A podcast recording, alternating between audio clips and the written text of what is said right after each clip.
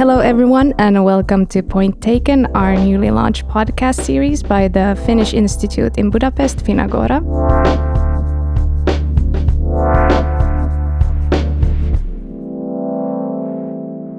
My name is Rebecka Vilhonen, and this is our third podcast episode. The point of this podcast is to discuss various subjects and topics related to Finland and Hungary with interesting people.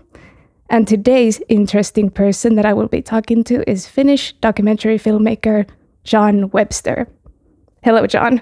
Hi, and welcome. Hi, Rebecka. How are you? That's like, yeah, it's that's a tough order. Interesting person. All right, I'll I will try. No pressure whatsoever.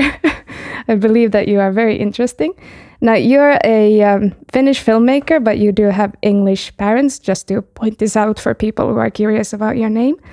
Uh, how did you find yourself as a filmmaker, and what is it specifically with documentaries that interest you? Well, I was born. I was born in Finland. My parents, as you said, my parents both English. I was born in Finland, so I've lived in Finland all my life. I've often thought about this like identity, even though like English is my mother tongue. I think over the years now, like it's I I, I consider myself Finnish. So yeah, I started my life in in mm-hmm. Finland, and after school, then um, after high school and graduating, I was going to be an engineer for the longest time. Oh, um, what kind of engineer was the? Goal? I was going to be a shipbuilding en- engineer, like oh. ships. Have always been like extremely, extremely uh, important for me. But then at some point, I suppose, sort of in my teenage, I was more drawn to art. I've always photographed since I was twelve. I started photographs with camera.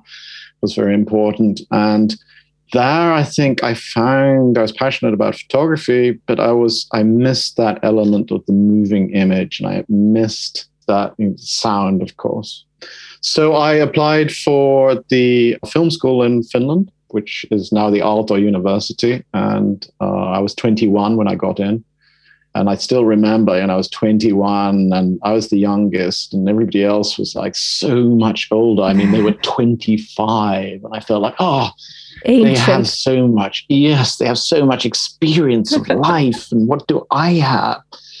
So it was kind of, it was an interesting, it was now looking back on it, of course, I, I, I laugh, you know. So, so that's uh, how and, and why I got into documentary. Um, and I've actually, I've always done, I've always made documentary, not fiction. I mean, I've been making films for now 30 years. And I'd say what fascinates me about documentary still is that if in, in feature, in fiction film, you, you want your film to have truth and beauty and, and, and say something about life in the world. And in feature films, you have to add that. You have to write it in, you have to, the actors have to do it, you have to shoot it. But in documentary, what is beautiful or true or poignant or says something of the world, you have to find it. You have to find it from reality and, and be there at that moment when it happens. And I think that for me is, is the biggest difference between feature and documentary and what keeps me still extremely fascinated and passionate about like finding those moments. You have such like your films when i looked at them there's so many so many different subjects that you uh, have made films about. Like there was a movie about young mothers, and then you made a film, a documentary about following police uh, men in, and women in, in Salo, which is a small town in Finland. Then there's also uh, like there's just so many different subjects that you touch. You had your documentary where you, your family also tried to, or you succeeded in living without oil for for was it a full year? So it's like yeah, so, yes, right. so many yeah. different ones. So I'm just wondering, where do you find the sort of inspiration? Like this is the one subject. that, oh, this is where I find this sort of something that interests me and something I want to show on film. Like how do these things fall into your lap?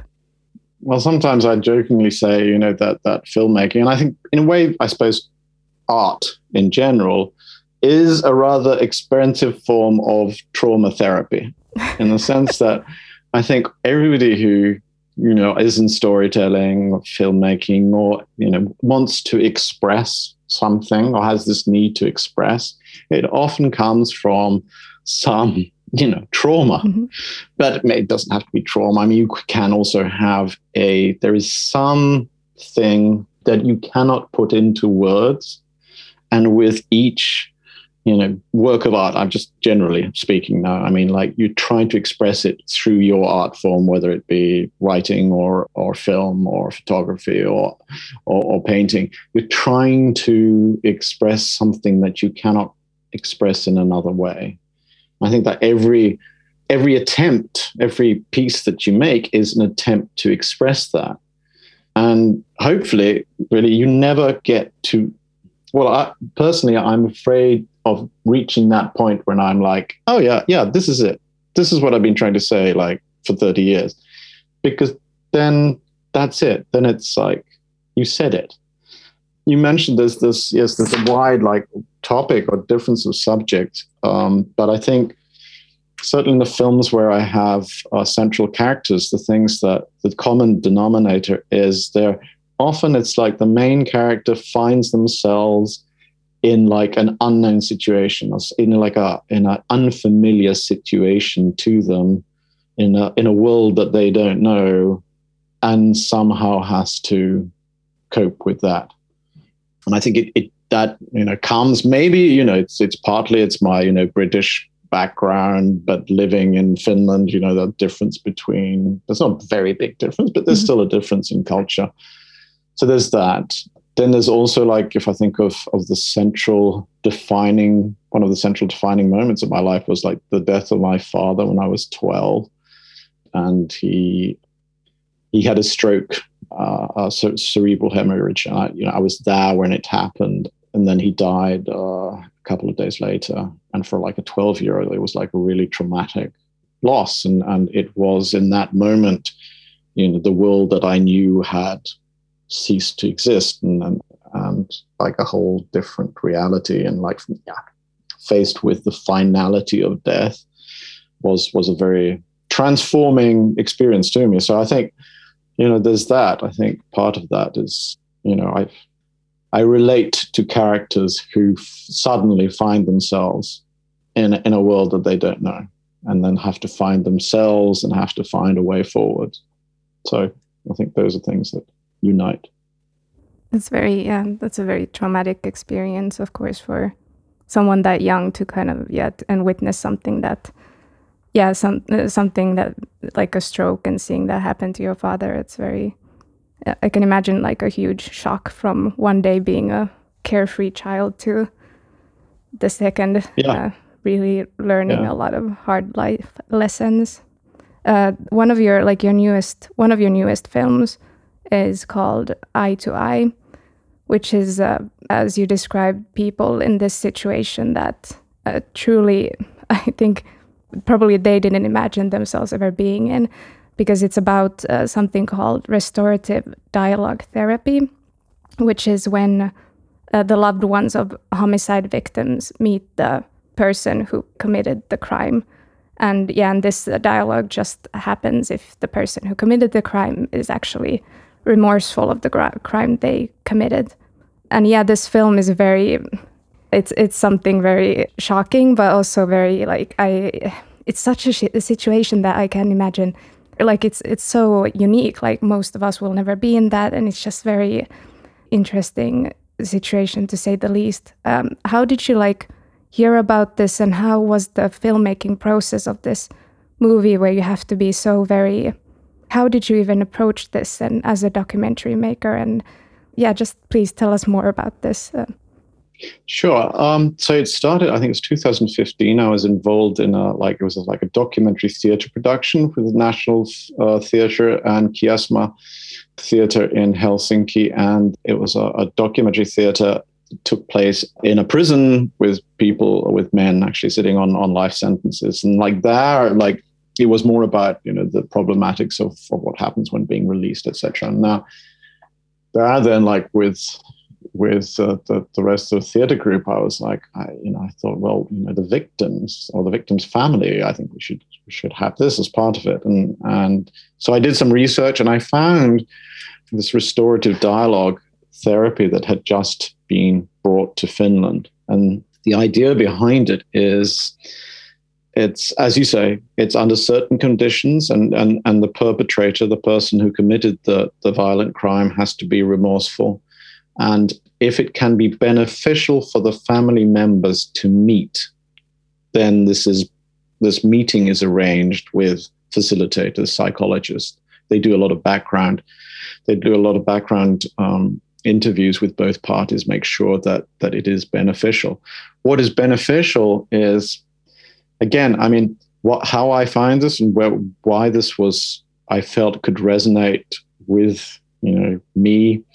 If I step back a little bit, it, it obviously comes from you know again from my own experience of loss.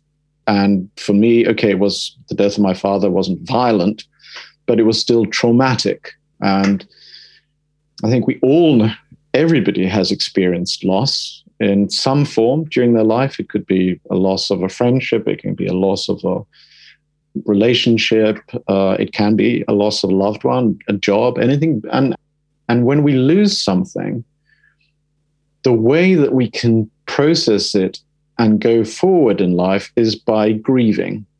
Sorrow. Sorrow is the process in which we heal is a, like it's a big word, but at least we find a way forward. And for the victims' families of murder, the problem for them is, is that they hardly ever get to do that grieving. So, say a loved one dies from natural causes or an accident, but, but from not violent causes, usually the family can start grieving sorrow after the funeral because there's the time and the peace to do that. But with the family members of violent crime, there's the police investigation, then there's the first stage of the court cases, then there's like there's a break in between, there's a second. So it's it's four or five years during which the details of the murder has gone over and over and over again. There's no peace for the family members to do that that grieving. And so many people learn to live without doing that grieving in the long run, sorrow and grieving is a good thing. And the problems come when you can't do it. So that's why, under certain circumstances, it's good for them to meet. There can be there can be questions that the that haven't left the family members alone. Often they want to know, of course, they want to know why. Sometimes they want to know more of the details. Absolutely, they want to know that the the murderer is remorseful, does want to say sorry and means it. And that's why the meeting is actually face to face, because the family members feel it's important to look into their eyes. That's why the film is also called Eye to Eye, because from their eye, they can, eyes, they can see if they really mean it. So it's this, these meetings are very intense. I've been to many, many, many. There's two of them in the film, three, sorry, in the film but I've been to many afterwards. And it's always been really amazing in that the sense of release afterwards for both parties. Sometimes I've even did one where they, you know, they hugged at the end. And I had another where the woman, the, the family member, she had 154 questions. and and but actually at the during the meeting she only asked four.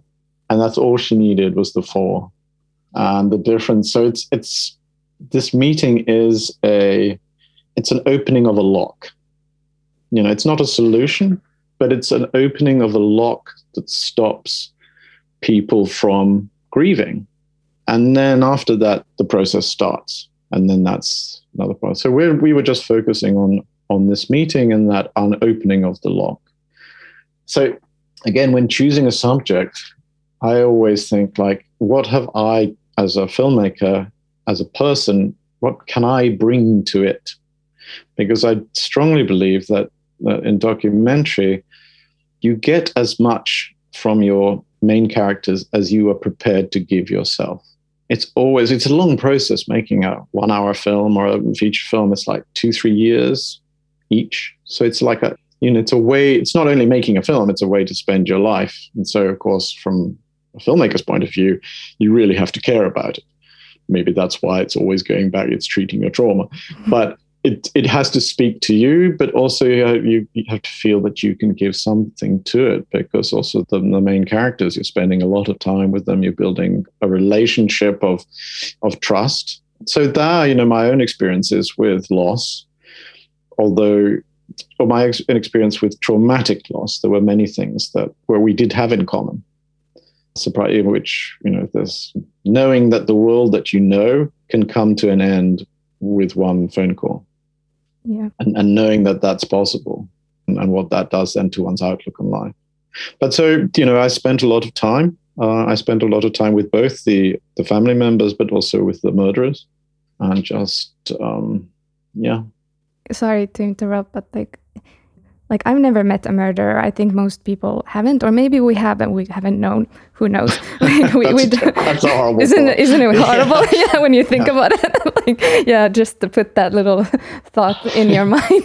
You're welcome. Uh, but just uh, yeah, I don't want to be like, oh, what was it like? But uh, but yeah, like what was it like to meet someone you know has committed such a like taken someone's life? Like what was what was that like?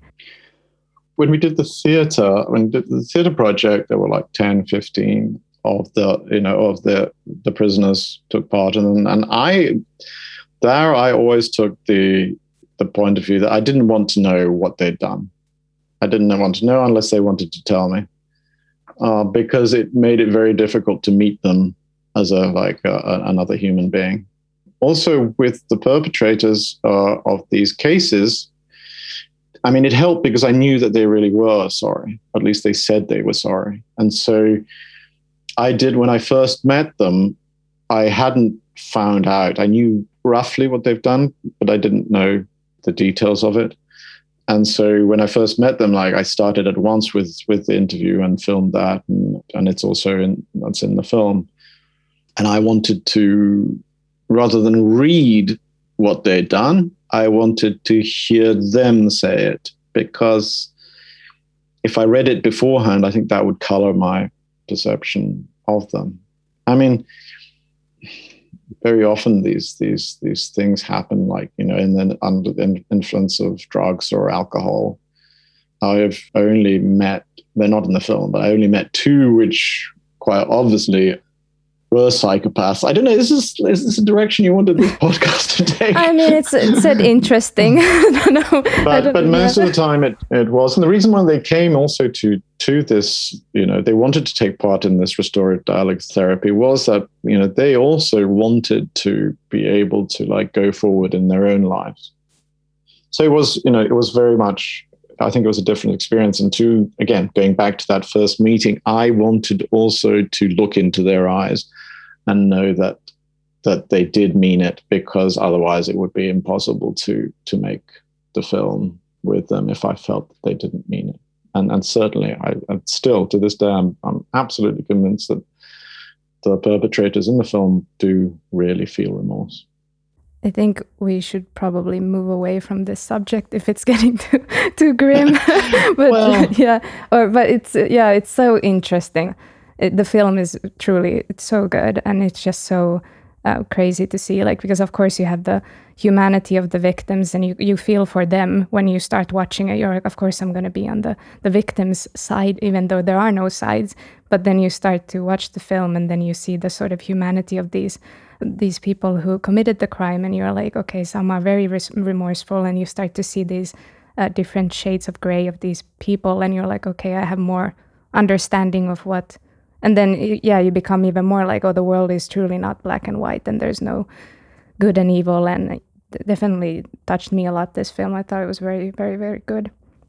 I'm glad you actually mentioned that word humanity because i think you know going back to your earlier question about what unites all the different films that i've made i think that i am fascinated by finding that humanity uh, the thing that unites us all during these 30 years, I think my experience has been that often the things that we think are the most private part of us, you know, things to do with your identity, sexuality, trauma, these, these things, actually, those are the most universal.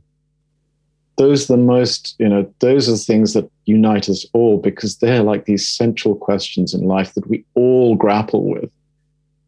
And and i think it's a it's a really reassuring and positive thing that that we all go our experience of life is yes there's huge variations of course but like the central things that matter to us we all share those. And and very often then i have made films with you know main characters that have you know there's this people think of them in a certain way. So like i first film i think made about door-to-door vacuum cleaner salesman. And i made about politicians prostitutes policemen. A lot of them starts with a P, uh, but but you know, so that there is that that people have like a certain view of them, preconceived view of you know these people are this or these people are that. And then when you can find those moments of humanity where you can see ah oh, okay well yeah life is it's not so black and white. The gray area is it's fascinating. And it's i think many many things people think like oh i'm alone with all this anxiety and all this these thoughts and i'm such a freak for thinking like this or doing like that when in, in truth is we're all quite the same, uh, or these things unite us as well. And uh, surely, yeah. with more people being able to discuss various subjects in, through film and through uh, different mediums and social media and, and all these sort of things, I think people might feel less alone, but then again, feel more alone with certain other aspects with technology yeah, who knows social media yeah yes, which is no, a whole nother monster but but yeah it's yeah. i think it's very this is very true that we we are connected with these emotions that are usually not spoken about uh, and then we think yeah. we're alone with them in fact we are not it's uh, i would like to discuss a bit your newest film which i haven't unfortunately seen but I know people who have and also think it's very, very good. And it's a, a portrait or a doc, not a portrait, but a documentary about Jörn Donner, who is a Finnish. How would we describe him? He's a politician, and he, or he was a politician. He was an author. He was this uh, persona in Finnish uh, culture and society, and he was uh, maybe I remember him the best as this person who always spoke his mind and, and was very very straight to the point. And yeah, and you made um, made a film about him. So how how did you yeah how did you get this project and what was it like meeting Jörn Donner just before he actually passed away? Well, yes, I was. This film I was I was asked to uh, direct uh, by some of his Jörn's closest friends who who were filmmakers too, Pirjo Honkasalo and Ari Tolppanen, uh, who because Jörn was dying and he knew it, and and they felt, and everybody felt, that one should do one more interview with him. And uh, then Pirjo Honkasalo came up with this brilliant idea that, um, because as you said, uh, Jörn is very outspoken, was very outspoken, very controversial. You know, he had this these mannerisms and these very like gruff and yeah. And so, so you know, so he would absolutely speak his mind. Um, and Pirjo came up with this great idea that that we would use the same questions, or like as a basis, the same questions that Jörn had himself used when interviewing Ingmar Bergman. And the format was pretty much the same. So we, we filmed Jörn over four days, two, two hours each day. And then uh, very much with starting point the same questions, with the idea that, well, at least Jörn couldn't say that they were stupid questions because they were his own. so so that was the starting but of course of course then we spoke about other things as well. And of course yes you know he started everything off by by saying that this is his epilogue and that he knew he knew that he was dying at the end and, and at the end was not coming and yeah. So so that of course put a whole color on everything. But it was again reassuring in the sense that you know, he even though he was, you know, 86 at the time, you know, and physically very weak, but still, you know, the spirit was there. His eyes were bright. The spirit was there, and like it took a lot out of him the two hours. But he still like every day did it like absolutely professionally. So, so we talked about his life, and he has a again controversial or difficult relationship to some of his children, which which people I think recently have have like know most about him. Uh, so we talked about that too. But we talked about, again, this, again, where does this need to make to express yourself to have to make art in some form in a sense i suppose we try like, try to go back well what's the trauma that like mm-hmm. what's the reason why he started writing or making films so very much the same things that we've been talking about here so that and so it was a unique interview but we we didn't have any visual material that would be as unique and thankfully, then, a stroke of luck, I was interviewing somebody about Jörn, and he remembered that the bottom of a cupboard there was like plastic bags full of undeveloped film rolls and negatives lying all over the place that Jörn, photographs that Jörn himself had taken over the last 40, 50 years. Sorry, 70 years, what am I saying? 70 years. And by we found them. And there was this, this incredible treasure of pictures by Jörn because that nobody had seen. Because there's so many pictures of Jörn. So many, he was so much out in you know in the public that there's so many pictures of Jörn and so much moving image, and you've seen it a million times.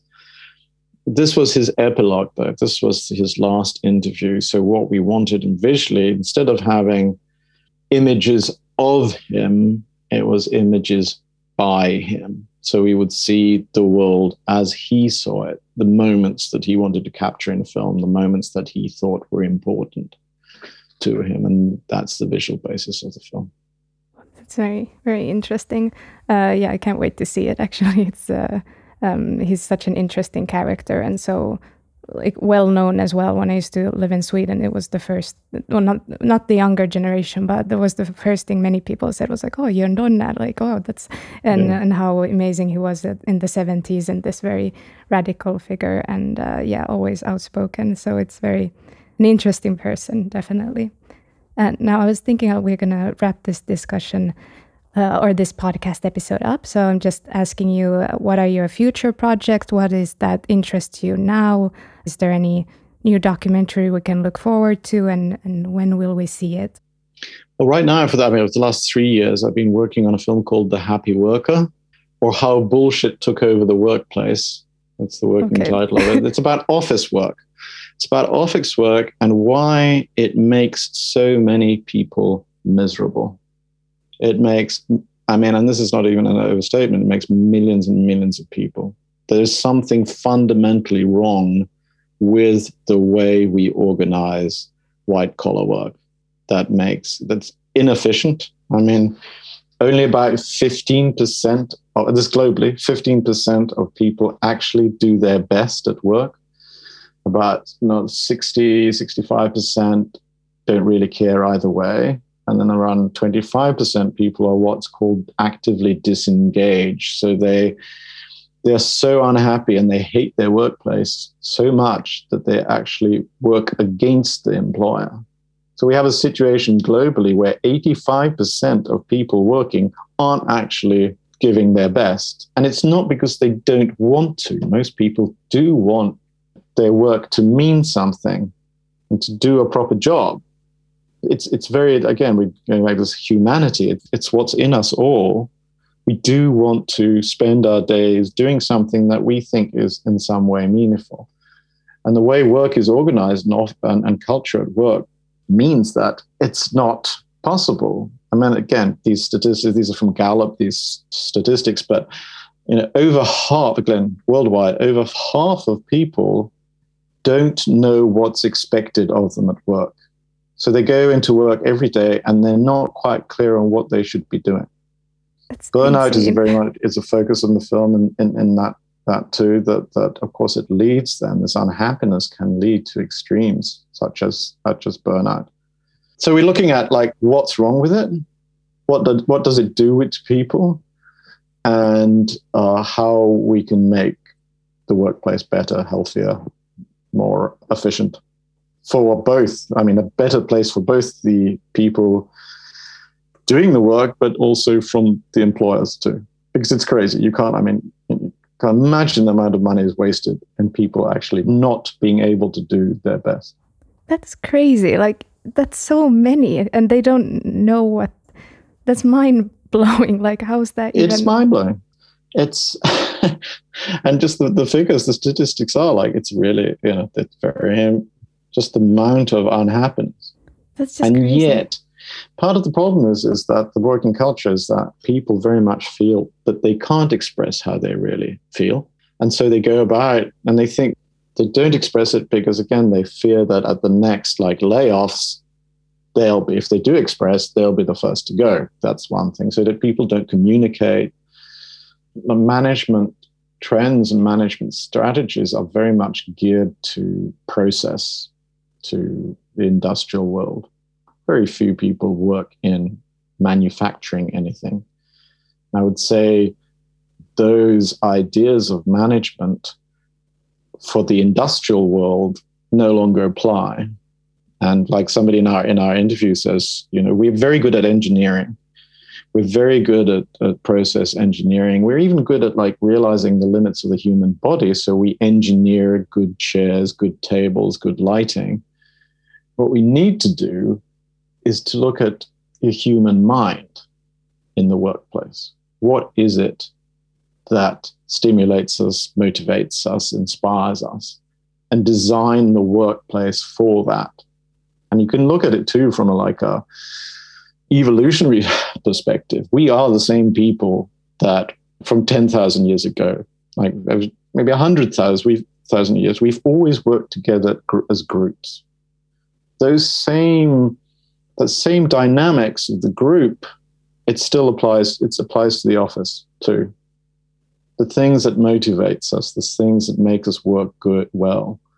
And we're just ignoring that. I mean, I could go on forever. I mean, we've had in also the science of what motivates people at work. It's you know, it's very good. It's thorough. It's been there for over hundred years of very good research into this, and yet it's being ignored. This seems so crazy because I'm thinking like, oh, it's maybe it's the culture of uh, these, uh, like I'm thinking like a huge company, like a multinational or something, and there's like this, uh, there's structures, there's like a system, and they like to to change that would be difficult. But then with being so inefficient and they're clearly losing money in the efficiency and the motivation yeah. of people, it would be motivated and also valid to change that. Yet they don't. Like that's that seems crazy. Or... Yeah, there's there's very many things at play. I mean, you know, you have companies go through restructuring all the time, organizational changes all the time. 60% of those organizational changes show no benefit at all. The point is not, it's, and it's often, its point is not to actually change anything. The point is to show to, say, market analysts and, and the outside world to give an impression that you're actually doing something that momentarily maybe changes the, the, the stock price to a more favorable. So everyone's so, basically companies and people, everybody's like the emperor's new clothes sort of system. Like very much. Of, yeah. Very much. And this is it's it's very hard for people because people working in that situation know that. And and I think this many people experience or feel that they're living a lie well, there are many things that contribute to that, but that that's really harmful too. I think again, also you know, looking at things, one of the big problem is management and our culture of how you become a manager. Usually, you become a manager as a promotion, it's a reward. So you have somebody who's extremely good at what they do. They're efficient, they're like, they're motivated, they're happy. It's probably that, you know, they're good at what they do because they are all those things. And because they are good, you promote them by becoming a manager of others without looking at are they any good at managing others? So you've got a situation where you've got somebody who was really happy in what they did. They're suddenly being promoted to, they're no longer doing what they loved, and they're doing something that they feel they absolutely can't do. And they, if they can't motivate the others, then all the other people under working under them, the work becomes inefficient and unmotivated, and people become unhappy. So we do need to like think of the solution is, is one solution is to have different career paths. So if you've got somebody who's really good at what they do, maybe you give them more money, maybe you can pick a title, maybe you at other things. But if they're not good at managing people, don't make them a manager. Yes. And and then there's a different career path, which can be becoming a manager path. And and that they like both paths bring the same amount of you know say money and and status and the things that are like are, are important. But it goes back to to this idea that we aren't looking at people as people and individuals with individual strengths and needs in the workplace. We're just seeing them as human resources. And you know that can be swapped out like change that like it's an asset yeah and not a person. it's just an asset in, in everywhere else. So there's a big change that we need to do. So that's what i've been working on. That's why i talk about it for such a long time. But i think it it resonates with with so many people and so many people know about some these bullshit stories from work of like how things can be so messed up. But it's like there's a to wrap this up and to bring this back to the UK somehow there's this great television show called Black Books which I don't know if you've seen. And yeah. there's an episode there where one of the main characters get a jo- gets a job at an office and she just walks in and she doesn't know what she's doing. She doesn't know what the job is. And she's holding, having these meetings. And it's just, it so resonates truly with this. It was, yeah, like no, no clue what she's doing, but still goes there and gets paid. and everybody's yeah. clapping because it's so great. yeah, I think, and, and yeah, it's okay. It's a satire, but I think it is, it's a reality. It's also because it's satire because it's reality. And it's both funny and and very sad. It's like a yeah, yeah. the situation. And particularly i think but that maybe it's a whole conversation but particular for millennials. Oh yeah. millennials yeah. are suffering most from this and maybe gen z as well. You know that that uh, it's not what they want from work. No. But hopefully there can be some change and yeah yeah at least a discussion yeah, yeah exactly yeah. yeah. and that's definitely what your film will i'm sure will awaken is like a discussion so. hopefully and also corona hopefully has awakened some discussion in how we work and and things yeah like well that. we can say with covid you know with covid we've seen that like in a very short we have this forced work experiment right and mm-hmm. so like we do know that like, in a very short space of time we can make massive changes to the way we work so why couldn't we now, if we are going back to the office, why don't we? Like, yeah. we can still make massive changes yeah. make it better. Yeah. Thank you very much, John, for this. Great, uh, Rebecka. Thank you. Thank you very much, and giving you your time and your this very interesting discussion. We very much appreciate it. Thank you. Super. Thank you. And thank you for anyone who's listening. And I hope you will um, continue listening to our next episode, which will be with my colleague Eero Yrjö Koskinen. Thank you and bye.